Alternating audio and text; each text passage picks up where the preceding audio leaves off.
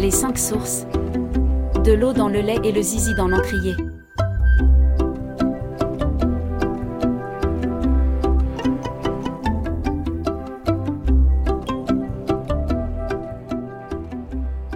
Une famille nombreuse débarque, avec leurs chevaux et leurs chiens dans une toute nouvelle contrée, déjà bien peuplée de vie et personnalités trempées. Comment les uns et les autres vont se raconter et se rencontrer? Comment? De ces trajectoires vont naître des voyages aussi bien philosophiques que géographiques? Un périple traversé des petits riens qui font grandir les âmes.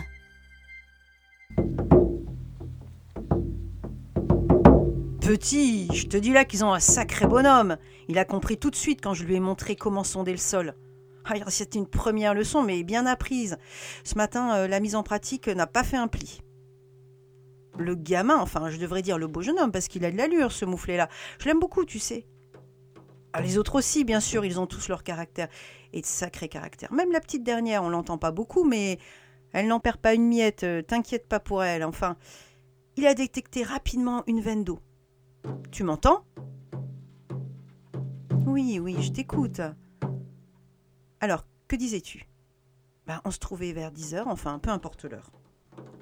Juste entre le gros chêne du milieu qui sort du lot, tu vois, après la courbe qui monte vers le champ de tournesol de pique, où ils mettent maintenant les cinq poulains.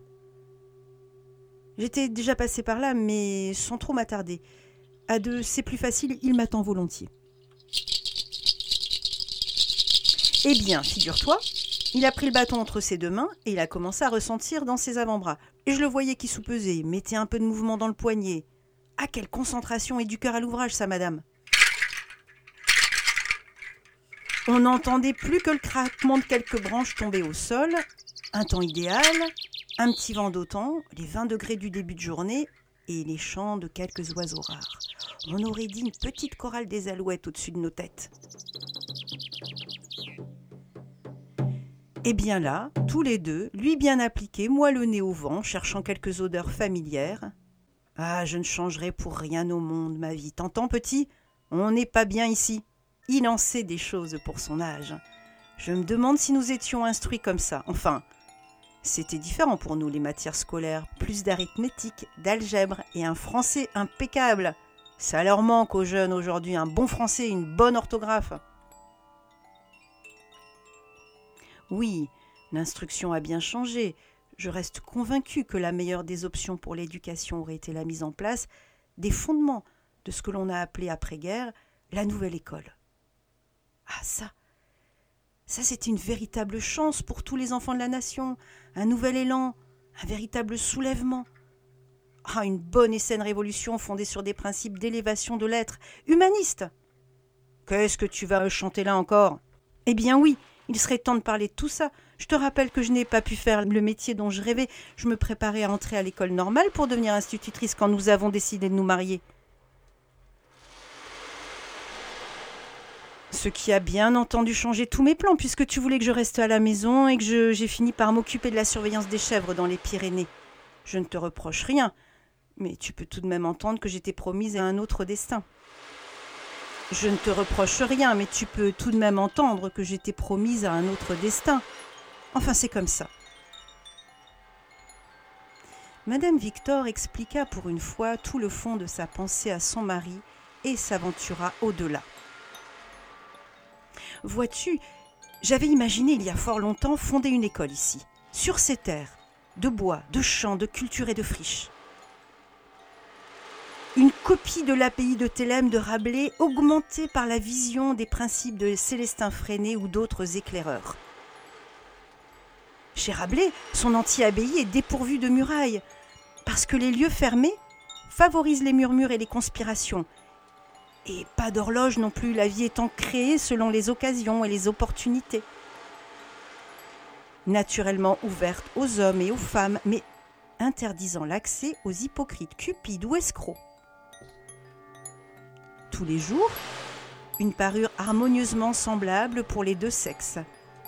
Les vêtements de coton feront l'affaire. Ils sont d'une couleur claire, blanc, sable, ocre, enfin des couleurs de premier jour, comme je les appelle. On pourrait nommer notre école le temple nouveau des vallons éclairés, un peu long, les vallons éveillés, peu importe. Commençons par imaginer les fondations. Monsieur Victor n'en revenait pas. Que lui arrivait-il? Quelle mouche l'avait piqué? Elle avait l'intention sérieusement de mettre tout le quartier en irruption? C'est fantastique quand je pense à tout ça. Depuis les humanistes de la Renaissance, des travaux avancent en marche vers ce nouveau monde. Déjà, ils estimaient avec évidence que l'enfant n'est pas un vase que l'on remplit, mais un feu qu'on allume.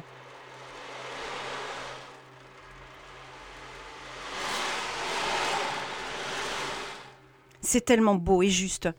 Rousseau est passé par là avec son Émile, et j'aime beaucoup cette idée de ne pas poser des règles imposées et décourageantes pour permettre à la force de l'âme de les guider dans l'exercice du jugement moral.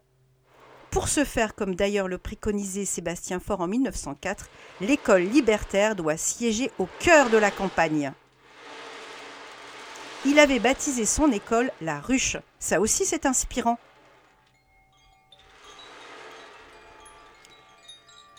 Il n'écoutait plus vraiment, il la regardait. Elle avait perdu vingt ans et gagné une couronne de marguerite qui semblait ceindre son front et embellir ses joues à la peau d'abricot. Son corps s'était redressé et son cou aussi comme un cygne. La lumière de ses yeux produisait des petites particules dorées très légères et trépidantes. Il ne pouvait plus qu'être subjugué par cette femme qu'il redécouvrait sous les mots dansant formant un ruban soyeux tout autour d'elle.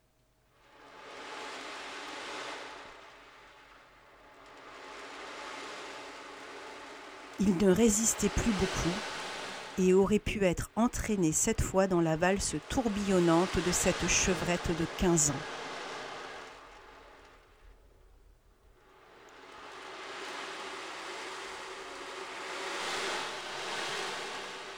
Ce mouvement d'une éducation libertaire a traversé toute l'Europe et en Pologne, Janusz Korczak a fondé son premier orphelinat organisé en République d'enfants. Oh, il faut que j'aille te chercher ce livre d'Henri Vallon.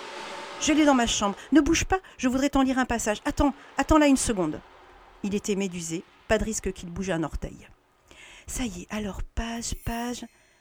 Je sais que j'ai fait des annotations. Attends, ne bouge pas. Ça y est, écoute ça.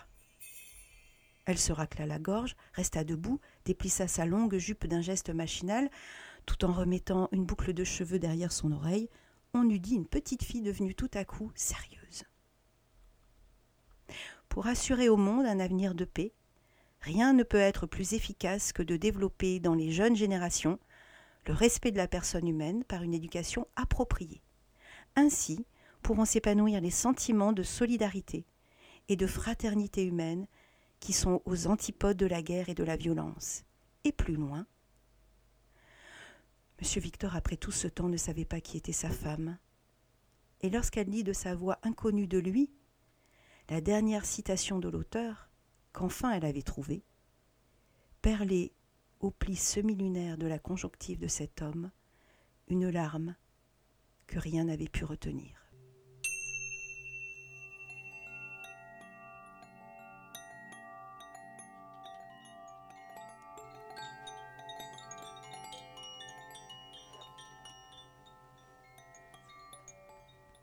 L'horizon bleuté étirait ses derniers coups de pinceau dans le ciel.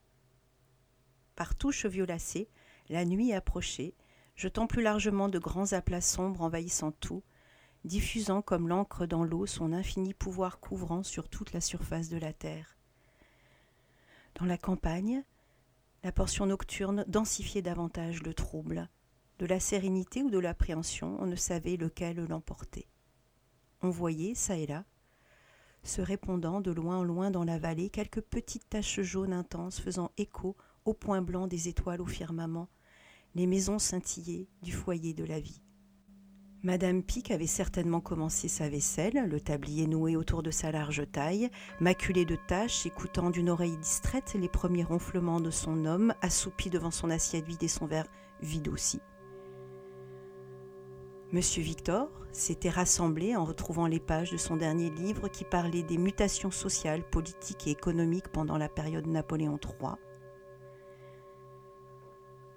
Madame Victor, encore tout emplie d'énergie, astiquait plus que de coutume ses étains et cuivres sous la lampe à la lumière pâle de son salon.